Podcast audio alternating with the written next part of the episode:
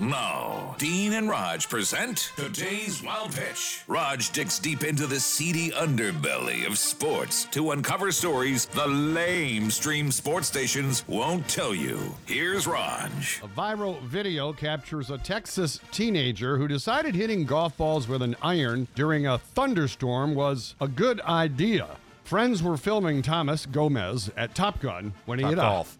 At Top, yeah, Topgolf. Top, Top Gun was a movie. Hang on, Maverick. Never leave your wingman. When he hit a high arcing shot that was miraculously struck by lightning in midair. Wow.